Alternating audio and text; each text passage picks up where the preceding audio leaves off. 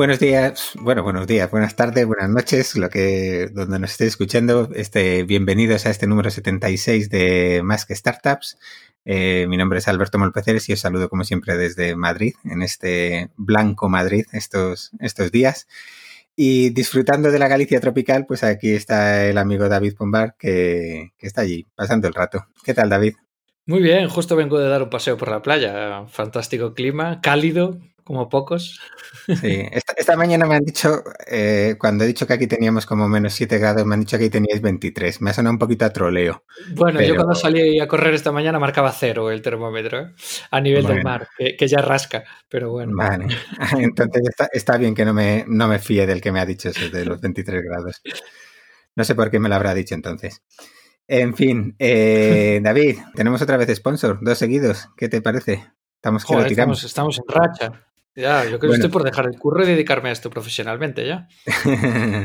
pues mira, además hoy me hace bastante ilusión porque es de una persona que conozco hace tiempo que también confía mucho en nosotros, es la gente de, de STR Sistemas, quien no conoce a, Chechu Velayos. ¿Quién no tiene una taza de STR Sistemas? bueno, una taza, yo, tengo hasta sudadera. Joder, pero, cliente premium, no, yo solo tengo taza. no, y bueno, pues la gente de STR, pues básicamente son dos frikis eh, que administraban sistemas que se cansaron de, no poder hacer según qué cosas y trabajar como querían hacer. Y hace ya como 14 años, ahí está, ahí es nada, eh, fundaron STR y ahí siguen ayudando, la verdad es que a un montón de startups a gestionar todos sus servidores, trabajando con, el equipo de, desarrolladores, trabajando con un montón de, de plataformas en la nube, trabajan con AWS, con, no sé, con Stack Scale, de, Carrero, con un montón de gente.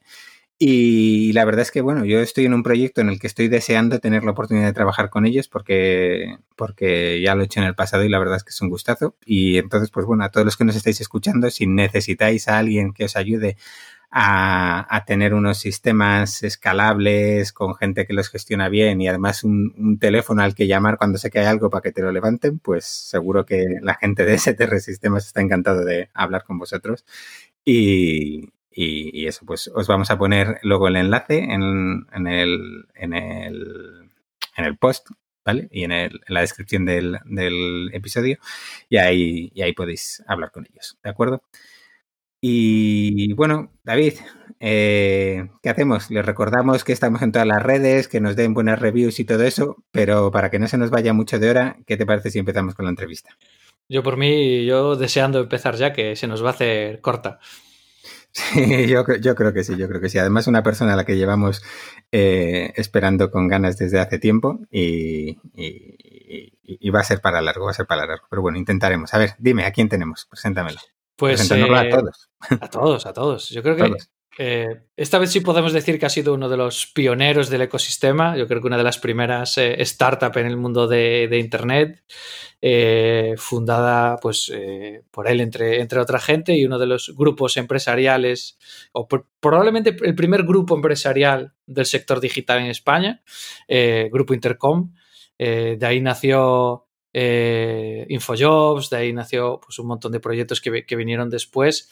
Y yo creo que eh, muchas veces se habla de esa PayPal mafia, de todas esas eh, grandes startups americanas que de las que después nacieron un montón de proyectos, un montón de emprendedores. Y yo creo que, muchos movidos por, por, la iniciativa de esta persona y un poco por la inspiración se han lanzado después a emprender y yo creo que ha nacido un montón de proyectos de gente que ha pasado o que ha colaborado con él en algún momento.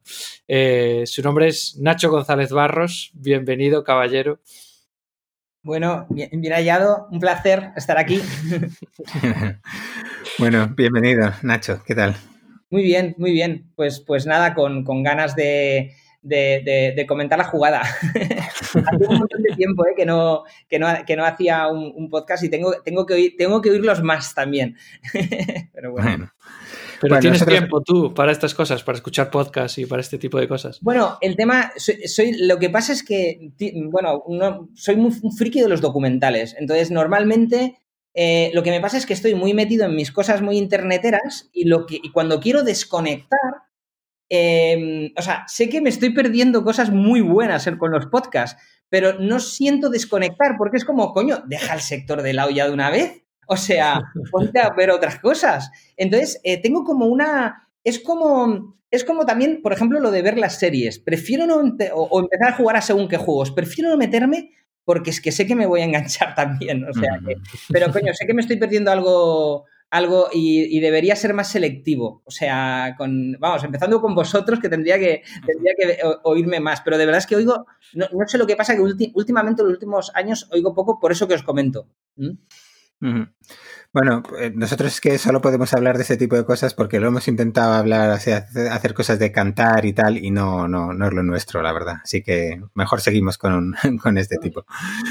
Así que, eh, no sé, la verdad es que lo ha dicho un poquito David, eh, se ha quedado un poco eso, pues el grupo Intercom, Infojobs, pero podemos hablar de MailTrack, podemos hablar un montón de proyectos, es un, eh, una de las personas que, que, más proyectos tiene por ahí que, que bueno, pues todavía están funcionando o, y además a una escala que, que hay poco. Bueno, eh, tengo de todo para aquí. hay proyectos que han ido bien, proyectos que han ido mal, pero de, todo un poco. Sí, eso seguro. Eh, ¿Cómo, qué crees que ha sido lo que mejor ha funcionado para ir encadenando proyectos así de, de éxito? Bueno, eh, bueno, de éxito, no de éxito, pero por ir, por ir tener ese, esa, bueno, no sé cómo decirlo, esa ruleta que ha ido sacando así proyectos. De hecho, mucha gente dice, coño, pero ¿por qué no paras de una vez? Y de hecho, ahora yo, por ejemplo, creo que por primera vez después de bastantes años estoy con, estoy en modo eh, de parón, eh, ¿vale? Porque, bueno, el último, ahora os explicaré, pero un poco, el tema, yo os diría que normalmente lo que me ha enganchado a los proyectos es que en la mayoría de los proyectos he sido usuario del proyecto, o sea, me apetecía, por ejemplo, con InfoJobs realmente era recruiter, ¿no? Y el, poder hacer un proyecto, que, bueno, lo que dicen el Eat Your Own Dog Food, ¿no? Al final, si tú estás eh, realmente creando algo que te aporta valor a ti, es una, un poco droga dura eso, ¿no? Y me ha pasado bastante eso, con casi todos los proyectos. Ha habido a lo mejor alguno que un poco colateral, pero Em, pero bueno, que em, yo un poco es eso, em, es algo, sobre todo los primeros años es algo que me, gusta, la búsqueda del santo grial del, del, product, market fit y, me he ido enganchando, me he ido enganchando también por situaciones. Ahora sí que, sí que hombre, eh, desgasta mucho, ¿eh? O sea, me refiero, ahora por ejemplo...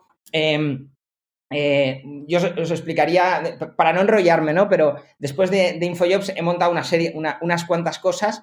Eh, para no enrollarme mucho, nos vamos un poco a las dos últimas, que son ya los ocho últimos años, que se dice rápido, siete últimos años, que fue el tema de MailTrack.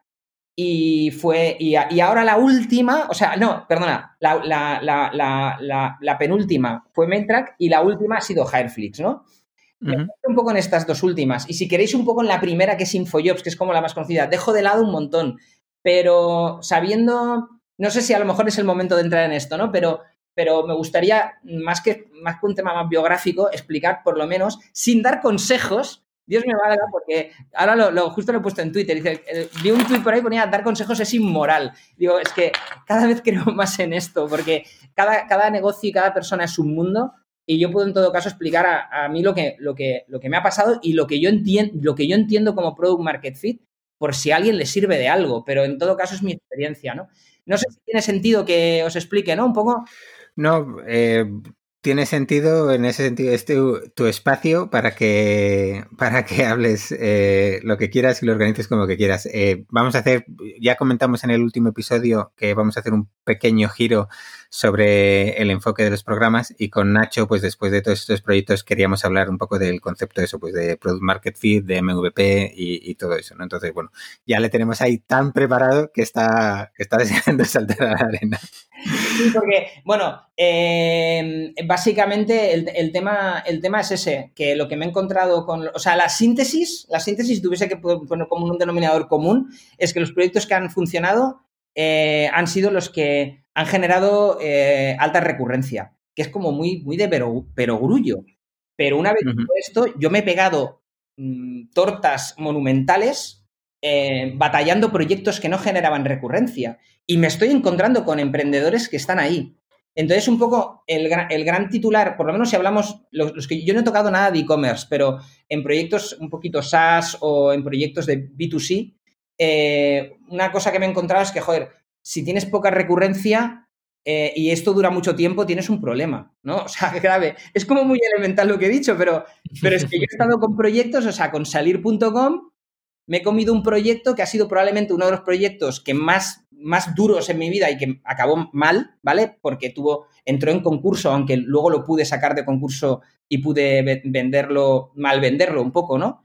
Eh, pero, coño, estuve picando piedra y no había recurrencia realmente. Nos estábamos engañando con, ventas, porque sí que habían ventas, pero no, no acababan de recurrir. No acabamos teniendo los. Había mucho churn, entonces, no, entonces hace 15 años no existía ni el término, probablemente, ¿no? Pero, pero es eso, ¿no? Entonces, em, un poco lo que me he encontrado con el tema de Product Market Fit, eh, por lo menos la síntesis es, oye, ¿hay recurrencia? MailTrack, por ejemplo, la tiene. Eh, es una de las cosas que vimos desde el primer momento, ¿no? A los mm, tres meses, el 30% de gente que se había instalado MailTrack lo, tenía, lo seguía teniendo instalado.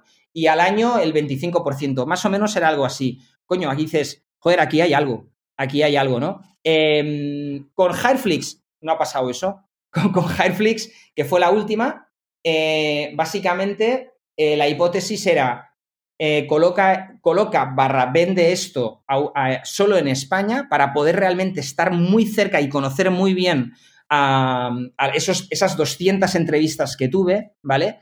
Y la realidad es, y tenía de hecho un objetivo, porque entiendo, entiendo que el MVP, el MVP eh, eh, es generar recurrencia y luego venderla, ¿no? O sea, me refiero a conseguir monetizar. monetizar. Pues en caso de Hireflix, ni lo uno ni lo otro, ¿no? Em, y entonces el tema es que em, ahí tenéis un ejemplo de, yo por ejemplo, e, era un producto que yo eh, flipaba y sigo flipando con él, eh, pero busqué un atajo que no ha funcionado, que es empezar por España. Y coño, aquí eh, los de recursos humanos tienen el budget jodido de cojones. son, con perdón, el último mono, les maltratan a nivel de organizativamente y tienen dinero en, blue collar para InfoJobs y poca cosa más. Y con lo cual dices, joder, aquí. Y entonces, y sobre todo, no valoran que esto es la bomba. Entonces, excepto una serie de excepciones, eh, realmente en España las One Interview no tienen product market fit. Por lo menos en el año presente. No sé si más adelante, a lo mejor nos hemos adelantado al tiempo, ¿no? A pesar de eh, coronavirus, eh, confinamientos y todo ese tipo de cosas. Estaba a punto realmente de abandonar. Bueno, de hecho, he, perdona, no, he abandonado, he abandonado, pero, pero gracias a que ha entrado eh, alguien potentísimo que es mi sobrino, ¿vale? Que, que tiene experiencia en un entorno de ventas en Estados Unidos y además tiene muchísimo conocimiento de producto y coño, que tiene 28 años, ¿vale? Porque eh, es un proyecto muy duro. O sea, no es un proyecto, o sea, es un proyecto donde hay que, para sacarlo adelante, mm, eh, eh, hay que work smart, pero también creo que bastante work hard, si no es imposible. O sea, es muy duro. el, premio que tiene Hireflix es que, eh, y volvemos al tema del product market fit, si, se, si encuentra el cliente que no está en España, creo, y el vertical eh, y genera atracción ahí, tiene oro porque es poco copiable eso, porque hay ventas, hay onboarding, hay mucha ejecución eh, brillante. Y Antonio y su CTO, el, CTO, eh, son, son, la leche y, vienen, vienen como... o sea, de alguna forma vienen a, hacer un. a, conseguir em, traspasar ese, no sé cómo le llaman, ¿no? El, tema del Valle de la Muerte, ¿no? Eh, y, realmente yo les veo totalmente capaces de hacerlo porque tienen un perfil diferente. O sea, yo soy un poco, eh, lo que decía Edu, un poco torrentillo ahí. O sea, eh, no, quizás no sé también por la edad o no lo sé, pero también yo no me veo haciendo ventas world class en inglés a, saco a, a, todo el mundo, por ejemplo. O sea, cogiendo el teléfono y haciendo closings no me veo. Y Antonio tiene el perfil, pero. Y esa es la clave en el inicio de este proyecto. O sea, no es un proyecto que se venda solo. Es un SaaS donde hay un pequeño onboarding y donde hay un, closing. Es, así. Muy SMB, pero, pero es así. Me estoy enrollando mucho, ¿eh? Que me estoy yendo además por las ramas, pero a lo bestia. No, que va, que va, que va. Guiarme, un poco, guiarme un poco. No, no, te, prometo que no, te prometo que no.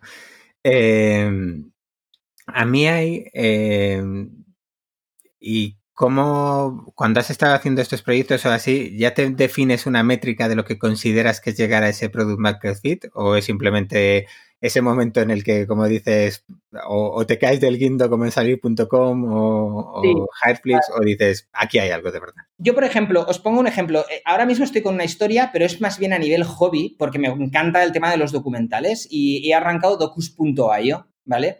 Entonces, eh, ¿cuál es la métrica? Volvemos al tema recurrencia. En, en este caso, os diría, es recurrencia al site, medimos de forma muy enferma eh, la recurrencia en el site Em, una serie de acciones que hace el usuario, como guardar documentales para ver que realmente hay un mínimo de engagement y ver, pues eso si, si, se repite en el tiempo, y la apertura de emails, ¿no?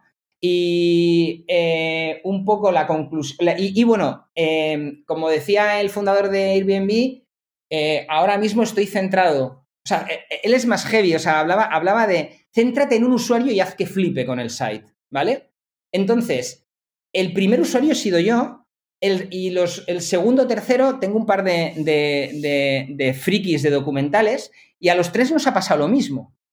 Eh, que es bastante. Cuando os lo explique diréis, coño, pero es, elemental, pero coño, hay que tenerlo, hay que sufrirlo, porque además no estamos hablando de, oye, estoy dudando entre A y B. Es como, oye, cárgate A y ves a B, pero ya. Tiene que ver con la recurrencia. ¿Qué nos ha pasado? Pero lo que nos ha pasado es que como nos estamos currando una newsletter espectacular, de, categorizada y que permite a enfermos de documentales, como en mi caso y como un par más, recibir las novedades diariamente, no solo una weekly, ¿vale? Bueno, los ratios de apertura son la bomba. Pero es que ha pasado una cosa, que dejamos de usar el site. Porque si toda la información de puta madre me la das en el email, ¿para qué vas a ir al site?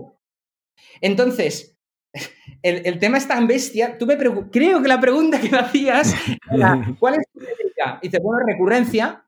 Eh, ¿qué, estoy viendo? Que en el site es una mierda, pero a nivel de que yo he dejado de usar el site. ¿Vale? O sea, llevo un mes sin usar el site. ¿Por qué? Porque, lo que, porque, porque somos, somos la bomba en la newsletter, con perdón.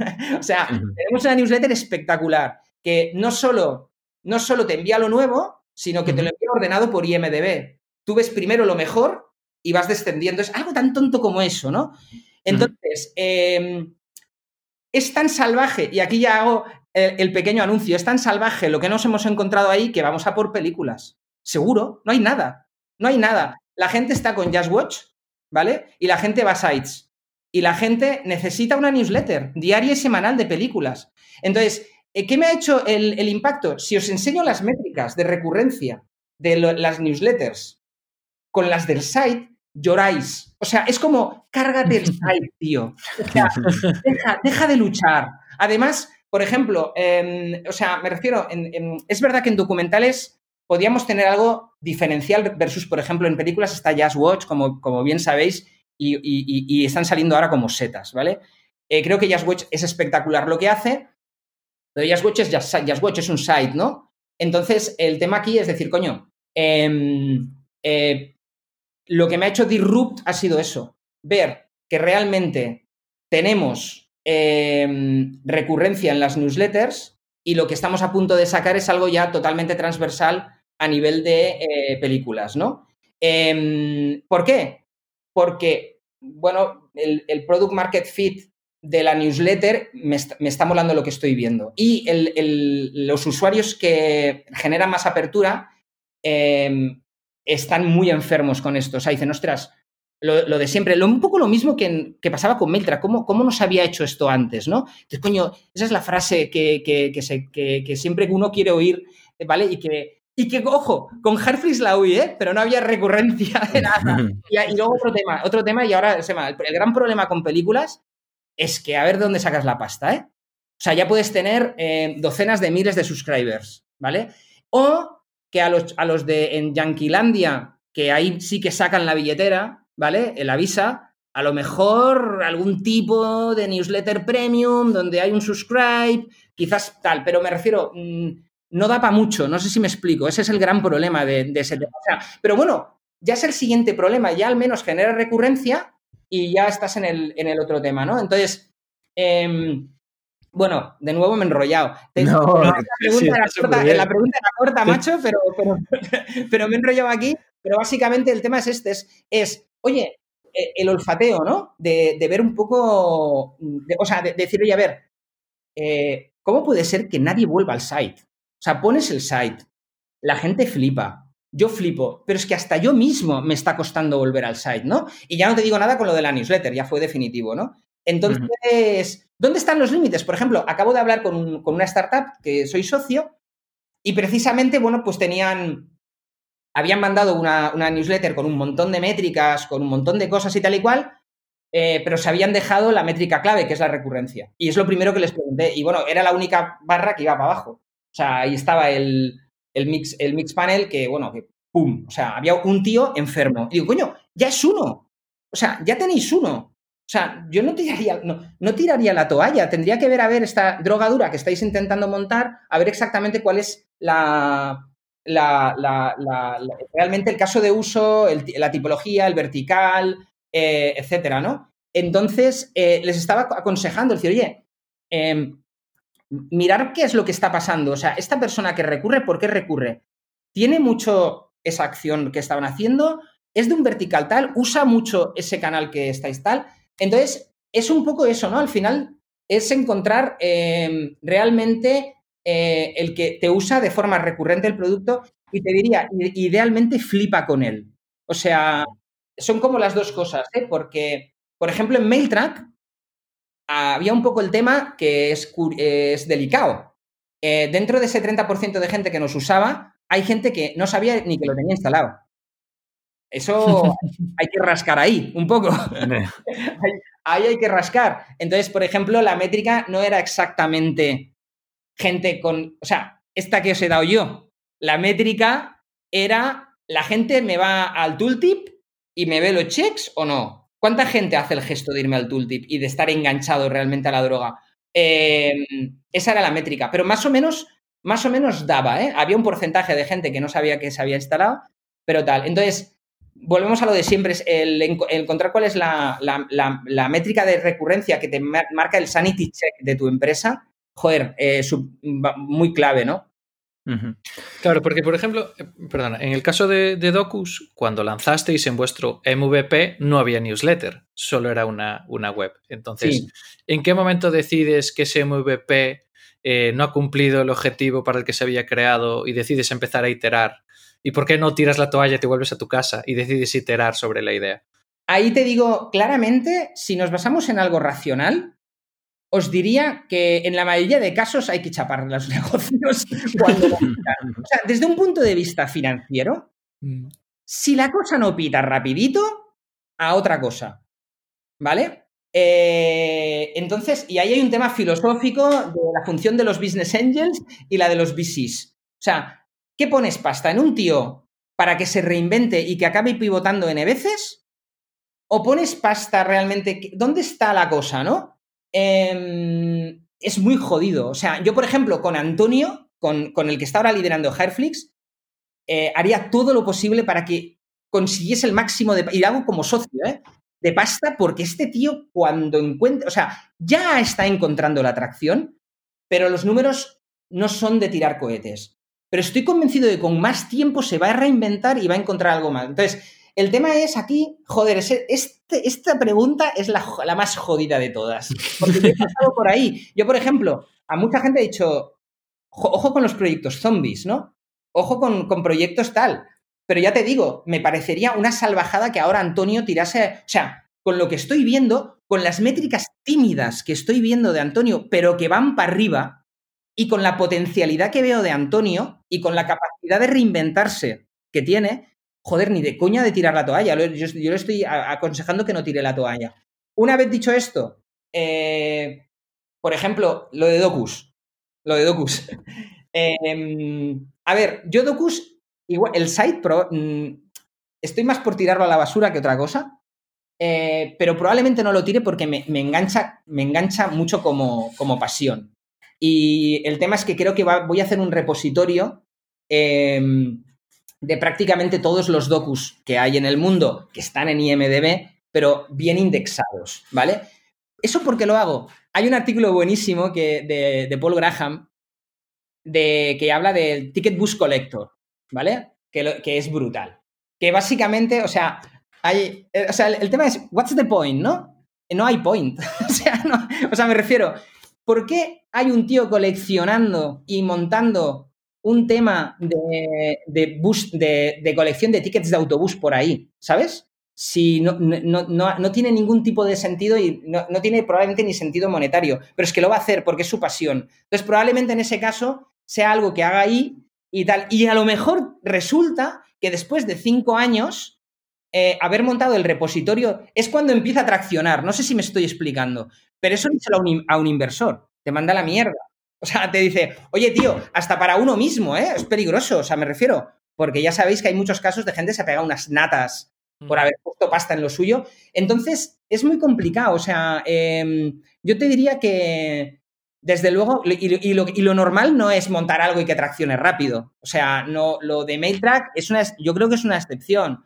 Hay que estar ahí al pie del cañón, viendo, o sea, encontrando cuál es tu, tu, tu y claro, o sea, ¿Cuántos meses son? ¿Cuántos años son? ¿Cuántos cuartos son?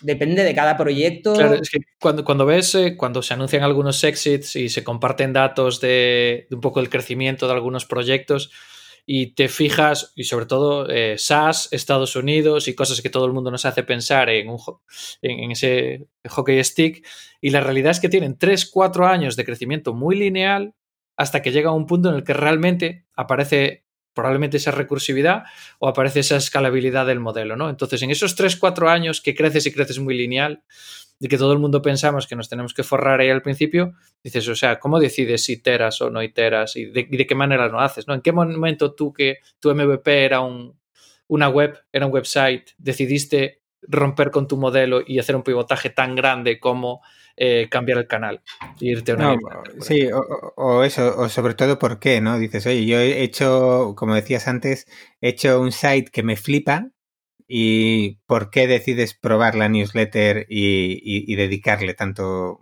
o sea, más de esfuerzo? Claro, aquí lo que me ha pasado es que lo que antes me flipaba me ha dejado de flipar, pero porque estaba la newsletter. O sea, la paradoja es la siguiente. Eh, yo pensaba que aquí lo que me flipaba era Docus, con, eh, eh, flipando con Algolia, indexación a tiempo real, todo se encuentra súper rápido y tal, pero luego está la realidad, que es, ¿lo uso o no lo uso? O sea, por supuesto, como es tu hijito, al, principio lo usas a saco, haces búsquedas, las enseñas y tal, pero luego viene la realidad, que es, a ver, ¿qué he consumido de documentales esta semana? Eh, o sea, y, cómo, he, conseguido elegir qué documental quería ver y qué es lo que he hecho, ¿no? Y cuánto he usado. Y lo que me fui dando cuenta es eh, que realmente eh, es pesado ir a un site y buscar. O sea, yo lo que quería, o sea, el tema, el, tema, el tema que me he encontrado con. hablo del tema de Docus muy, que es muy concreto. O sea, lo que me encontraba es lo siguiente. Yo realmente estoy encantado de consumir cada día, de enterarme de cuáles son los nuevos documentales que han salido en, eh, España y ver cuáles son, ¿vale? Pero es jodido eh, el tener que ir a, una web y ver el listado. Es, es, una acción, ¿vale? Un email no es una acción. O sea, es, o sea, eh, como gráficamente es, un email estás así, una web estás así, ¿no? Tú un email, un email estás tocándote las pelotas. Estás viendo los emails tal como entran y ojo, ya sabéis que entran un montón hoy en día. Pero este, como dijo, como, como, como dijo Carlos de Otto, ¿vale? Eh, que es eh, uno, de los adictos, ¿vale? Dijo, eh, es que estoy esperando como agua de mayo la weekly. Y un poco es lo que me está pasando a mí ahora ya con la daily. Entonces, no me digáis por qué. es porque tenéis mucho tiempo libre, no me jodas. No, no, no, coño, no, que solo son tres putos docus cada, en cada daily. no son tantos, tío. No son tantos. Entonces, no, no, ahí está el tema. O sea, el tema es la capacidad para digerir la información, es una cosa. Y desde luego, mm, entonces, y luego el tema, lo que, lo que os decía, que es, bueno, a ver, joder, las alertas de Infojobs, las alertas de idealista, ¿quién no las usa? A tomar por saco el site. O sea, me refiero, está muy bien el site, pero tiene unas alertas tan de puta madre que dejas de usar el site. Entonces, un poco lo con Docus, dices, coño, aquí un poco la pregunta podría ser, oye, haberlo pensado antes, ¿eh? Que me ha costado unos dineritos el site de Docus. Joder, me he tenido, he tenido que ver la, la métrica demencial de recurrencia de mierda, con perdón, del site y ver que estamos ya en un 30% de recurrencia de la newsletter eh, con, un montón de gente random que viene de no sé dónde, ¿vale? Entonces, eh, coño, y, sobre todo, darme cuenta también que es que yo he dejado de usar el site. O sea, claro, cuando uno creo el site porque me mola y tal, y lo dejo usar por la newsletter, ha sido un poco el, el, cambio fue un poco ese, ¿no? o sea, ha sido como muy, muy brutal. Eh, no, no hay grises, no hay grises. Por eso mi sensación, o sea, me gustaría mantener el site como hobby, pero lo que, lo que voy a hacer de forma seria es el tema de mm, newsletters, newsletters eh, diarias y semanales em, de, este sector, ¿no? Vale, eh, luego iremos a la otra parte que has dicho antes, ¿no? Que has dicho, vale, ahora ya tengo recurrencia, ya veremos cómo la cómo consigo dinero de ella, ¿no? Que a esa, a esa llegaremos. Em, pero en, en, este punto, por ejemplo, a la hora de, de, conseguir esa, esa, recurrencia, eres más de, de, bueno, darle vueltas a lo que tienes para hilar fino y como tú como hemos comentado, el hacer que esa persona flipe o, o, bueno, voy a meter nueva funcionalidad y ver qué es lo que pasa, porque lo que pasa muchas veces, lo que suele hacer la gente además con ese concepto de MVP malentendido es que, bueno, pues como no me están usando, voy a meter más cosas en vez de poner bien, bien lo que puedo tener, ¿no? Total. Eh, hay que vigilar, ¿eh? porque la cabra tira al monte y, efectivamente eh, es un tema de aplicar sentido común. Eh, pero, por ejemplo, ha habido una cosa salvaje. Estamos, estoy haciendo pruebas con diferentes landings, ¿no? Y yo pensaba que bueno, que, oye, que era importante tener un dominio propio, generar un cierto trust, porque coño, casi parece una página de phishing lo que, lo que, lo que hemos hecho para ver si hay tracción, ¿no? Da igual, o sea, es que da casi un poco igual, o sea, sí que se mejora un poco la... pero, eh, entonces un poco el tema de ir eh, estar orientado con las métricas, te das cuenta de, de, bueno, dices que no a un montón de cosas, o sea, dices que no a un montón de cosas y dejas de dejas de fliparte con cosas para, para realmente poner otras encima. Aquí, por ejemplo, es básicamente lo de siempre, ya sabéis, o sea, eh, hora, horas hombre, eh, eh, horas hombre coste, ¿no? Si ya si de técnico pues se ha, de, pagar, digámoslo así, impacto, ¿no? Y, y, el tema, bueno, ahí, ¿qué es impacto, no? O sea, y entonces sí que es verdad que tendemos a fliparnos de, wow, si le metemos esto ahora, vamos, vamos a conseguir mucho más engagement, ¿no? Y no, no es así. O sea, eh, yo me de hecho, un poco el site eh, me ha pasado eso. O sea, he añadido una serie de cosas y el ver que no se usan es, decepcionante, es muy decepcionante. Entonces, eh, entonces al final dices, oye, vayamos a los orígenes, coño, que es algo muy sencillo, foco en newsletter y tal, ¿no? Entonces, y, y, ojo, ya con la newsletter ya, nos está, ya está pasando de que quieres agregar un poco de valor. Bueno, pues ahí un poco es, es el balancear, ¿no? Decir, oye, eh, normalmente eh, la parte técnica es el, el, santo grial, ¿sabes? Y cada hora has de pensarla muy bien, ¿vale? Eh, y, luego, por ejemplo, en, si en nuestro caso que tenemos em, gente de contenidos externa que nos hace curation, ¿vale? Eh, eso es más fácil de escalar. Entonces, es porque es mi tiempo y soy elástico, ¿vale? O sea, no es problema y tal. Pero no toco, no toco al técnico, digámoslo así, ¿no? Entonces, bueno, ahí, por ejemplo, podemos innovar. En todo lo que nos suponga tiempo técnico podemos innovar. Y en Curation hay un huevo de cosas por innovar. O sea, eh, estamos añadiendo una serie de campos de valor dentro de cada ítem que son los que hacen que percibas que esa newsletter es de puta madre.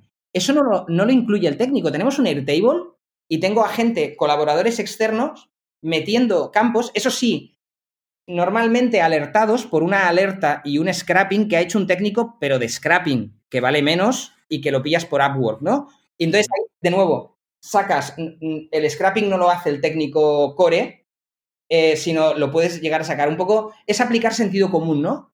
Eh, pero no sé si he contestado un poco a tu tema, ¿eh? pero también de nuevo es un arte. O sea, el no fliparse con, los features y el centrarse realmente en lo que, en este caso, mejora la recurrencia o genera más leads, es la clave. Claro, pero por ejemplo dices, hemos hecho una funcionalidad que luego no usa nadie, pero hasta que no la has hecho, ¿cómo consigues decidir si la haces o no lo haces? Es muy jodido, es muy jodido. Yo creo que ahí eh, no hay, no hay reglas, pero si, hubiese una, es vigila muchísimo con las cosas que, son, que llevan mucho tiempo y, y, permítete, permítete, experimentos con cosas que son quick wins o cosas rápidas de hacer, ¿no? Em, y bueno, y, es eso, ¿eh? Y siempre habrá el tema de decir, oye, es que esto puede generar gran impacto, pero lleva un mes de desarrollo.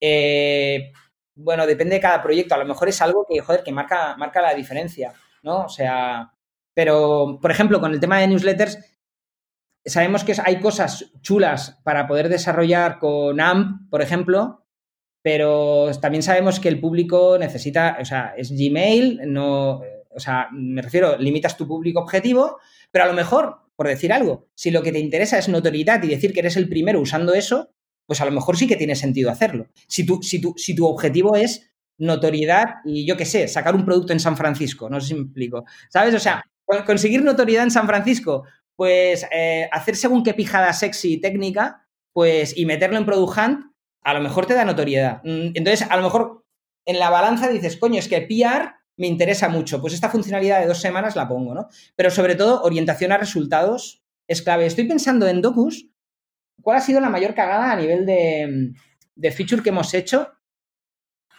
Te diría que, bueno, es brutal. El, tema es que es, eh, es una patada en la, boca, en lo poco, que se usan todo. O sea, la gente entra y hace scroll. Entonces hay muy poco uso de los filtros. Pero ¿qué es lo que pasa?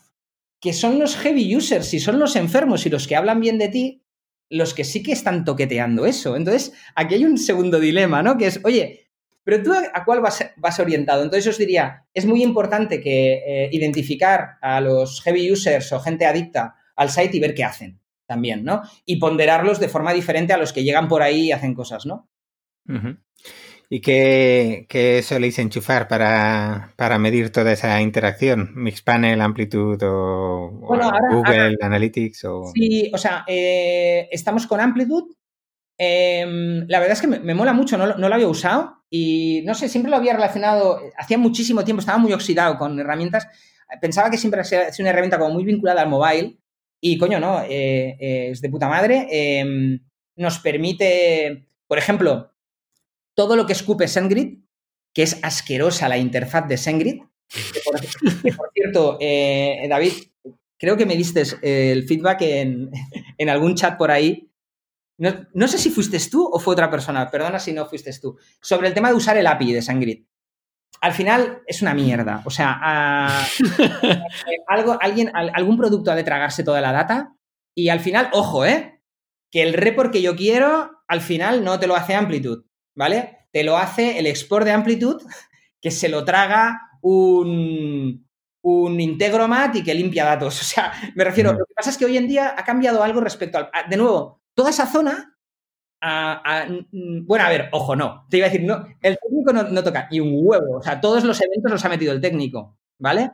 Eh, pero, por ejemplo, todo, todo, todo lo que saco luego, los reportings y tal, pues la verdad es que saca por ahí. Por ejemplo, Em, un tema que, valoro muy alto es el report granular de los usuarios adictos enfermos, ¿no? Que básicamente es un, son cohortes. Y ves las veces que te abren, por ejemplo, cada correo y tal y cual. Y eso me da bastante paz, porque veo que realmente, además, a muchos de ellos los conozco y es coño, coño, vale. Oye, a los que, por ejemplo, yo qué sé, Andrés Torrubia, por ejemplo, me empezó a usar y de hecho le hice un cortar y pegar de ese gráfico. Y dicho, oye, ¿qué pasa, tío? Me abres un día sí, un día no, mm, tienes 20% de ratio de apertura, es una mierda, ¿no? Y al final es que a él ni le va ni le, viene, ¿no? Y volvemos un poco al tema, o sea, al final un tema también muy importante es el mapeo eh, de qué cojones, quiénes son esos que abren recurrentemente tu newsletter, qué les pasa en su vida, por qué lo hacen, porque, porque a lo mejor es lo que tú dices, ¿eh, David? Que, joder, perdona, Es lo que tú dices, David, es, oye, que gente con mucho tiempo libre. Hay un denominador común, lo difícil es encontrarlo. gente con más de cinco gatos en casa, dices, bueno, pues ahí.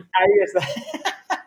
entonces, entonces, bueno, el, em, también de nuevo aquí me he vuelto, me he vuelto a enrollar, ¿eh? me habéis pillado un día espeso, me parece. Pero bueno, el tema es amplitud y bueno, el tener. Em, y, a partir de ahí mucho export y, bueno, todo, todo, toda la data la tenemos también en... Estamos usando mucho Airtable, eh, súper cómodo para todo. Y, y, nada, a manopla. O sea, realmente os diría que eh, uno de los problemas que hay en el arranque es que es definir precisamente las, las dos o tres métricas que, es, que, es, que hay importante sacar, pero sacarlas bien. Y a ver, cuando arrancas, sacarlas bien, que dices, bueno, oye, que es un puto número, ¿no? Eh, eh, te peta un poco la cabeza. O sea, a mí, por ejemplo, por suerte ahí, de nuevo, tengo a uno de mis sobrinos más jóvenes que está haciendo todo, que está aprendiendo un huevo con todo el tema de, de datos y tal, y que coño, que religiosamente tenemos las métricas cada lunes, pero a manopla todo, hay un montón de cosas a manopla, porque claro, los experimentos que hacemos con AdWords, lo que tal, lo, lo Pascual, los diferentes canales, hacemos lo que podemos, pero digamos que hay mucha cosa hecha a manopla, ¿eh? Bueno, eh, vale, por mucho que digas que te enrolles, la verdad es que todo lo, contrario, todo lo contrario. Eh, ¿En qué momento, ya que estáis ahí, esto es como si nosotros estuviésemos haciendo un SaaS, ¿eh? ya sabes, una cosa que no te hemos dicho es que esto es consultoría gratis para mí, ¿vale? No, no es así. Entonces yo traigo invitados que me cuenten un poco su vida para saber qué tengo que hacer yo si algún día me encuentro en eso. Eh, ¿En qué momento haces, o, en estos proyectos, o, o, si algún día lo haces con Docus, decides a decir, bueno, ahora voy a hacer la prueba del pricing, ¿no? Eh, ¿cómo, ¿cómo, empiezas a definir, vale, ya he encontrado los usuarios, voy encontrando la recurrencia, eh, les pongo el precio desde el principio o hago lo de siempre, bueno, voy regalando y luego ya veré cómo cobro, cómo, eh, ¿cómo lo harías tú ahí? Lo, una de las cosas que más me arrepiento de no haber hecho antes es experimentos de pricing con MailTrack, ¿vale? O sea, normalmente soy un poco perezoso eh, y es peligroso. O sea, me refiero, si... Mm, eh, a ver, lo que pasa es que, eh, o sea, mi worst case escenario del pricing con el tema de newsletter, volvemos al tema de, lo de Docus, ¿no? Docus películas, ¿eh? porque ya os digo que vamos a hacerlo totalmente en transversal al final. Em, el peor de los casos es que la subscription no funcione. Pero coño, hemos de probarlo. O sea, a lo mejor en Estados Unidos eh, yo qué sé, o sea, pones simplemente 30 dólares año sin publicidad y resulta que tienes un 5%, Jesús. que tienes un, 5% de peña de USA que sacan la visa, porque dicen, oye, que, no me va de eso, ¿no? Eh, hay que hacer la prueba. De momento no tenemos, tenemos pocos usuarios de allá, ¿vale? Eh, pero deberíamos darnos un poquito de caña porque como resulte que con 100 tíos 5 te pagan, coño, es oro. O sea, me refiero. Em, em, luego, bueno, luego está el tema de la adquisición, que esa es otra, es otra historia. bueno, eh, esa es otra historia divertida y un poco de terror, ¿eh? Pero bueno, em, el tema es que. El tema es que yo creo que hay que hacer las pruebas pronto. El problema es, en el caso, en el caso concreto de, Docus, eh, yo soy muy pesimista respecto a monetización o modelo en España, ¿vale? Eh, soy un poco más optimista en Estados Unidos. Eh, cuando empecemos a hacer pruebas en Estados Unidos dentro de dos, tres meses, eh, es cuando haremos pruebas de suscripción. ¿no? Y, por otro lado, soy también optimista con los números, salvando las distancias, de vuestro amigo Jaime y, de, más gente que, Lo que pasa que a ver, son cosas diferentes. Yo estoy eh, viendo un escenario de mucho volumen donde realmente se pueda poner publicidad y un poco segmentada. O sea, es diferente a alguien que le gusten los docus que a alguien que le gusten las series, por ejemplo, ¿no? Pero, pero no sé, soy yo. Soy un poco optimista de que va a haber mucho volumen de gente suscrita, bastante recurrencia y que va a haber un modelo publicitario. Pero ahí lo que os digo es que lo que estoy haciendo es un poco de market research de, de realmente si podremos vender eso y a cuánto lo vamos a poder vender. Em, y estoy un poco en ese track y lo tengo un poco olvidado. Debería darme un poco más de caña, ¿eh? O sea, digamos que eh, estoy, creo que estoy siendo un poco, em, ¿cómo se llama esto? me estoy aventurando mucho con el tema de ir tanto solo a recurrencia y de no hacer un poco los deberes en esa zona. O sea, ahora que me hagas la pregunta, es como que recordases a mí yo que joder, hay que hacer, hay, que he de sacar tiempo para ver un poco si se puede monetizar eso, porque es que es que lo que sí que sé es que va a ser jodido. O sea, por lo que me han dicho ¿eh? de, todo ese tema y que no, no, no, puedo tener altas expectativas de ingresos, ¿no? Entonces, bueno, es eso. Eh, dentro de dos meses se prueba en USA la, la subscription y, y, tengo que hacer más market research de, de, ver gente que está enviando cosas que tienen que ver con este tipo de contenido, ver, si, ver a cuánto están cobrando, ¿no? Vale, porque eso, aunque todavía no hayamos llegado a ese punto en, en Docus, eh, a la hora, por ejemplo, en MailTrack, a la hora de definir un pricing y demás, eh, ¿cómo empiezas? ¿Como yo pagaría esto o una parte eso de research? Si es un producto como MailTrack que no había mucho, ¿cómo defines cuál es un poco el... pues, a ver, eh, yo creo, mucha, yo creo que, no sé si la gente no lo dice más porque es demasiado obvio o porque a, lo mejor hay muchos artículos diciendo que no hay que hacer eso, no lo sé. Pero, macho, el ver los precios de la competencia, lo primero. Porque, coño, no vas a vender algo con un dígito más, ¿sabes? O sea, no te lo... Además, la objeción del, cliente, o sea, el cliente... Eh, ya no te digo nada, eh, fue, una, fue por ejemplo, en, con Hairflix, el cliente de USA viene, pero vamos, mega informado. O sea, ya puedes estar con un pricing, o sea, o sea no puedes ahí, te estarías engañando, ¿no? Entonces, lo primero es ver los, precios de la competencia y, los, y, entonces, y, y ser coherente con tu segmento. O sea, el mundo enterprise, creo, nada que ver con el mundo SMB. Eh, pienso que los precios son súper sensibles en el mundo SMB.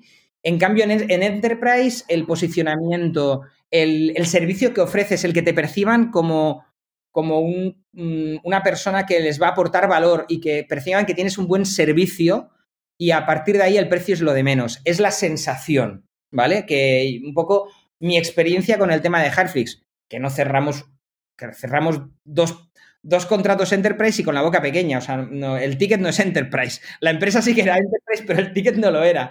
Eh, volvemos a lo de siempre. Em, probablemente en, en, USA sí que habría tal, pero entonces, pricing, Normalmente lo que, lo que al final yo siempre era muy creyente de, ser muy transparente con los precios y toda la pesca.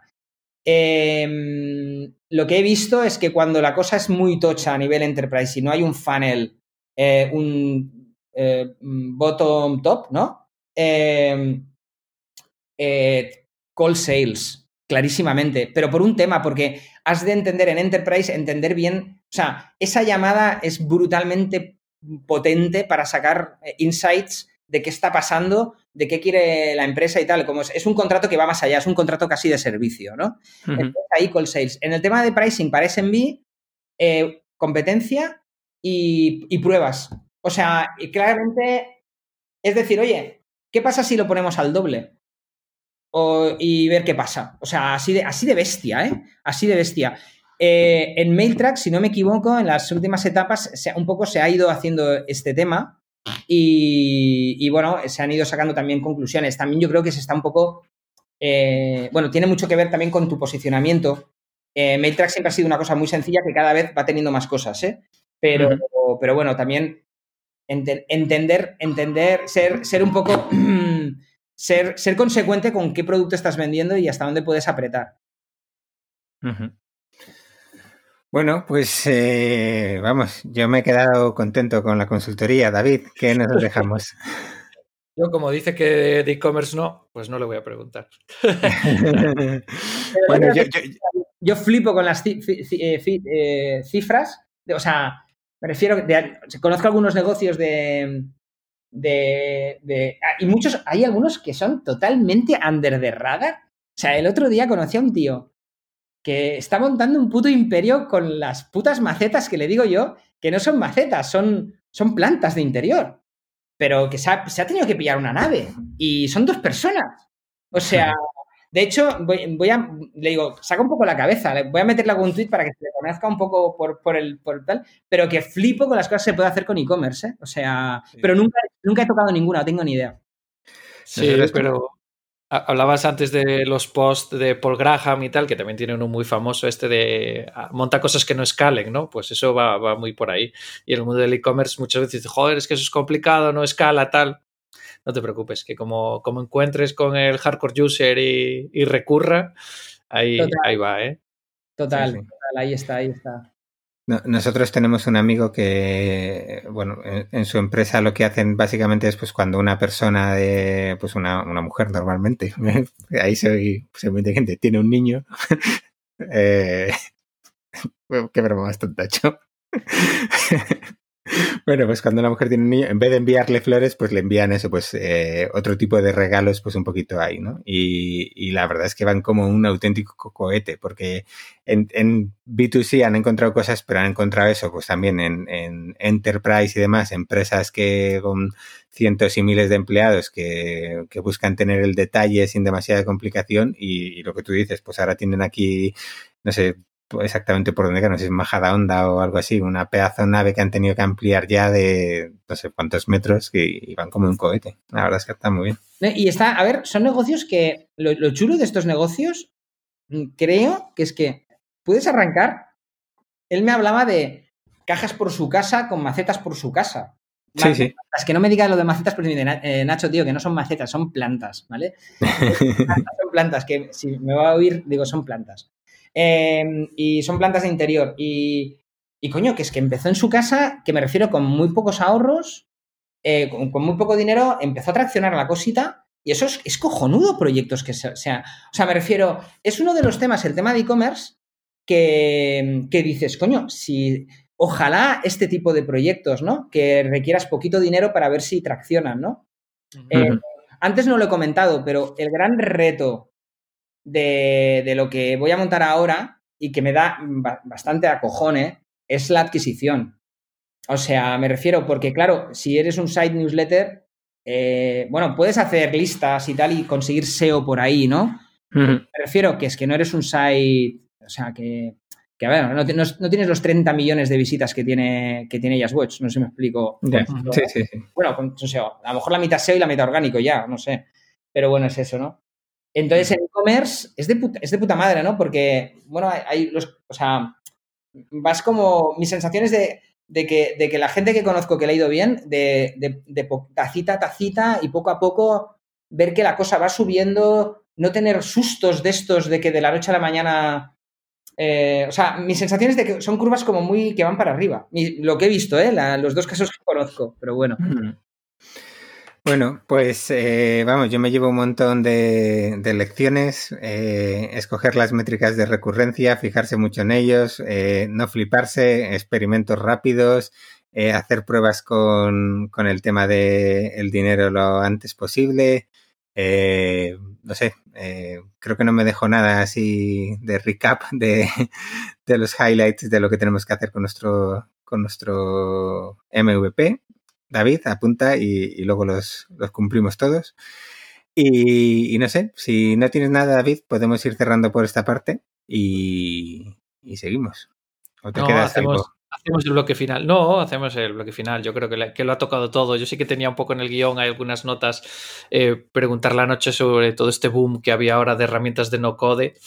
Eh, pero bueno, ya nos has contado un poco el uso heavy que estáis haciendo de Airtable y, un poco la filosofía que tienes de no usar al programador. Tengo un programador y no quiero usarlo. Es que eso, eso, es por eso. Yo tampoco entraba ahí porque digo, ahí ya lo ha dicho. O sea, Airtable, Amplitude, no usar el programador.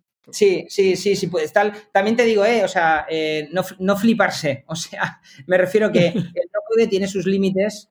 Y bueno, eh, de nuevo volvemos al tema, esa escala de grises, ¿no? El saber hasta dónde lo usas y cuándo lo, lo desconectas, si necesitas código y tal, de nuevo es un pequeño arte que, es jodido y que hay que, que hay que aplicar mucho sentido común y cada proyecto es un mundo, ¿no?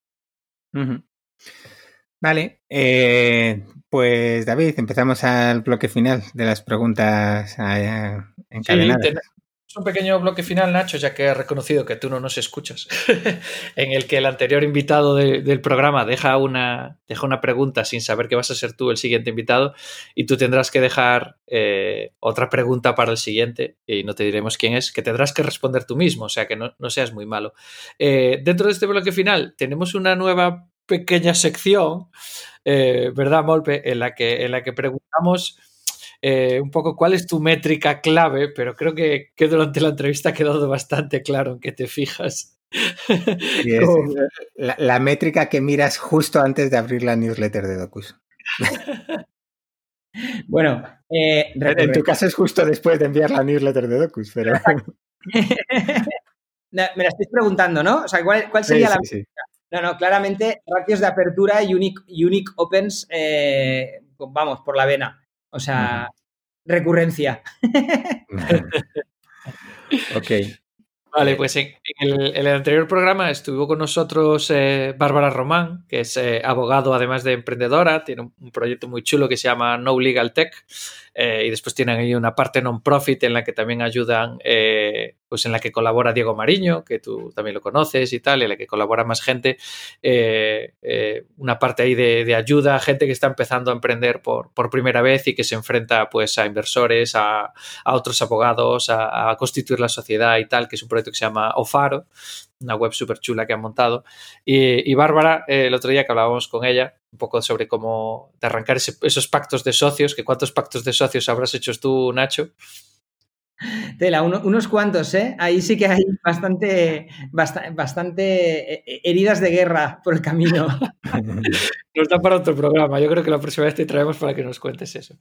Eh, Bárbara nos ha dejado una pregunta sin saber que eras tú, el invitado de hoy, que dice: En los últimos seis veces, en los últimos seis meses, perdón, ¿cuántas veces has consultado con tu abogado temas relacionados con la empresa o tu negocio? Joder. a ver. O sea, a ver, os digo,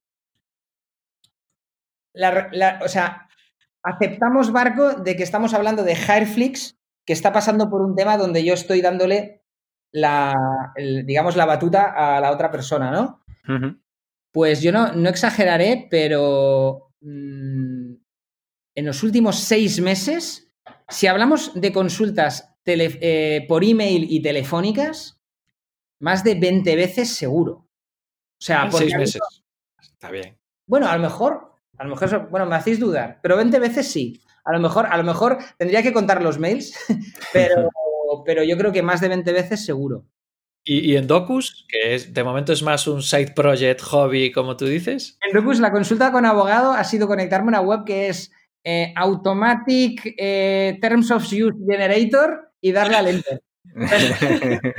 si alguien quiere joderme vivo, esto, lo que hay ahí, lo que hay ahí o sea, por, GDPR y estas cosas no te preguntamos, ¿no? No, bueno, mejor que no. porque, porque lo tenemos. Bueno, a lo mejor lo que, lo que, lo que he puesto ahí es un hobby. Recuerdo, ya que está grabado, que Docus es un hobby. Es sin ánimo de lucro. Después eh, cortamos, después cortamos. No, pero cuando esto sea una empresa sí que nos tomaremos en serio esto, pero ahora mismo sería un puto crimen. Ya me está costando dinerito un poco, pero me está costando dinerito y ahora meterme en eso ya sería para pagarse un tiro. Bueno, también es un site con browsing y es un site... Hombre, tenemos, tenemos términos de uso y creo que yo estoy yo como persona física o, mi empresita. O sea, supongo que con eso cumplimos la ley, no lo sé. Pero no sé. Ahí, perdón, este, este, comentario no es muy sólido, pero bueno. bueno, Parece mentira con la cantidad de empresas que has montado hasta ahora, Nacho. Sí, no, pero supongo, supongo que sí, pero ahora, de nuevo, igual que, igual que Alberto me ha hecho preguntas y dice, oye, joder, tenía, tenía, tengo que acordarme de monetizar antes y tal. Este es otro de los temas de que lo que hemos puesto ahí. No, no, perdona, no, no, en Docus, mira, no, perdonar, que me estoy tirando pitas al propio tejado. Eh, en Docus hice la consulta con un abogado muy conocido del sector, le dije que, que, iba a poner eso y me dijo, ¿quedo protegido de mínimos? Y me dijo, sí. Entonces, bien.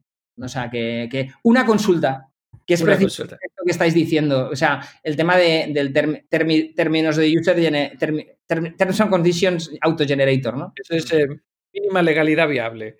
Exacto, mínima legalidad viable, esta está bien. Perfecto.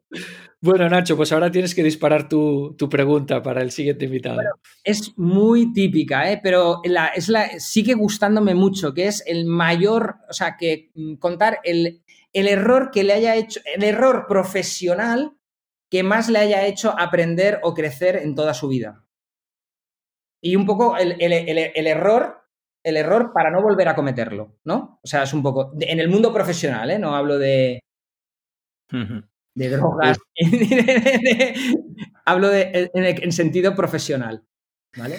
Mira, eh, hay una cosa buena que como no, se escuchas mucho, aunque por aquí ha pasado Andrés Torrubia, Carlos de Otto, muchos de los que has mencionado han pasado por aquí, pero una cosa que no te hemos dicho, que se nos ha olvidado, o sea, así sin querer, es que tú tienes que contestar a esa pregunta también. Vale. vale. Pues bueno, bueno, creo que sé la respuesta. vale. ¿La he de contestar ahora? Sí, claro, claro. Bueno, Joder, es complicado porque hay varios, ¿eh? Compitiendo entre ellos, pero os diría que el haber dejado demasiado tiempo, eh, el haber pivotado eh, de, forma forzada proyectos que realmente estaban en modo ya zombie, ¿vale? Y eh, concretamente estoy hablando de salir.com, ¿vale? Es probablemente, es uno de los proyectos que más me ha desgastado eh, y también fue porque había levantado mucho dinero y yo a veces, quizás peyorativamente, le llamo a que levantar mucho, eh, que, la, pasta que levantas son los grilletes que te llevas. O sea, es jodido. O sea, ahí lo que tenía que haber dicho es, hey, esto no está pitando bien, os devuelvo la pasta. Pero ¿quién hace eso? O sea, la gente que te deja pasta es para que hagas algo con ella, ¿no? Entonces, es eso, reinventarte. Pero, macho, o sea, si os, bueno, eh, fue muy duro. O sea, yo os puedo decir que salí vivo de salir.com, pero realmente fue muy, duro todo el proceso y fue eso. O sea, ya vimos que la cosa no pitaba y ahí no hubo huevos de decir hay que chapar, ¿no? Entonces, al final, eh, como es a mí, eh, es lo que decíamos, ¿eh? la cita de, Twitter que vi por ahí de dar consejos es inmoral, yo os digo, lo que me ha marcado a mí ha sido ese tema, especialmente por ese proyecto pero también con algunos otros proyectos. O sea, eh, creo que mi error fue no, no haberlo chapado antes. Perdí muchas oportunidades y sobre todo mucha energía y dinero. O sea, ese es el tema. Sí, si, te sirve... perdón, sí, sí. No, no, di, Sí, tú, sí. Simplemente que, a mí me perder dinero a socios, porque es lo que llamo yo entubar al zombie, ¿vale? Eh, claro, el caso, por ejemplo, de Hireflix no tiene nada que ver pero es que nada que ver. O sea, es una refundación en toda regla donde realmente yo mismo soy el que va a poner más pasta ahora en la ampliación. O sea, porque veo que tiene futuro eh, tal. Eh, pero ha habido otros casos que era como muy claro que la cosa pintaba mal. O sea, que mi yo interior sabía que. Sabía que si los socios me venían diciendo, oye Nacho, ¿por qué no chapas? Chapaba. Pero mm, eso no, no es normal. Los socios y, ojo, quizás lo deberíamos decir más, ¿eh? yo que soy socio de empresas. O sea, eh, y, bueno, y es algo, es un tabú que yo creo que se va rompiendo. O sea, yo ya conozco más de algún socio que ha dicho, oye, tío, ¿por qué no chapas? ¿No? Eh, y yo creo que hay que decirlo más a veces. Ese es el tema. Ese, de nuevo aquí me he vuelto a enrollar. Mira que era corta la pregunta también. pero bueno, este es, este es, el tema, no, no alargar mucho los proyectos. Bueno, eh, está bien. Sus adentros, sobre todo hay un tema, un yo interior de qué estoy haciendo, ¿no? O sea, eh, pero bueno. Bueno. ¿Ibas a decir eh, Alberto? No, no, no, iba simplemente a, recordar a todo el mundo, lo hemos dicho un montón de veces, pero a nosotros nos gusta y la gente que hemos visto por ahí, emprendedores que funcionan mucho o que tienen proyectos que en un momento dado luego pueden terminar como sea, ¿no? Pero que, que van cogiendo esa atracción, es gente que que, pregunta mucho, que no coge simplemente una opción, eh, o sea, una opinión que, les dan y consideran que esa es una ruta, pues por lo que tú dices, ¿no? Al final es el contexto de cada uno, proyectos que dices, oye, yo, pues, yo qué sé, pues los inicios de, de InfoJobs, pues no tiene nada que ver con Internet actual o, cualquier otra cosa, ¿no? Tal cual, tal cual. Entonces, bueno. Eh, bueno, pues con esto podemos ir, ir, cerrando. No lo hemos recordado al principio, pero también tenemos una cosa que, llamamos el postre, que es que todos los que nos están escuchando pues nos pueden hacer preguntas que se hayan quedado en el tintero respecto a, la charla que hemos tenido y te las haremos llegar para que nos grabes un pequeño audio de voz si tienes un ratito, así eh, cortito. Entonces, bueno, estáis todos invitados a enviar a esto que llamamos el postre, ¿vale? Nos podéis enviar un, un, un mensaje directo por Twitter, un comentario por la web o los que tenéis el teléfono de, de David, pues se lo enviáis o en la web de, de, contacto de Zara, pues preguntáis por David y se lo, se lo Sin problema. enviáis. Sin ¿vale? problema. Recordaros a todos que el programa de hoy llega gracias al apoyo de los amigos de STR Sistemas, un equipo estupendo para que gestionen vuestros servidores. Y, y, y, poco más, eso, que nos deis muchos likes, que nos escuchéis mucho y, y gracias a todos por escucharnos, gracias Nacho por dedicarnos este rato. David, un placer. Vital. Muchísimas gracias, Nacho. Adiós, David. Adiós, Nacho.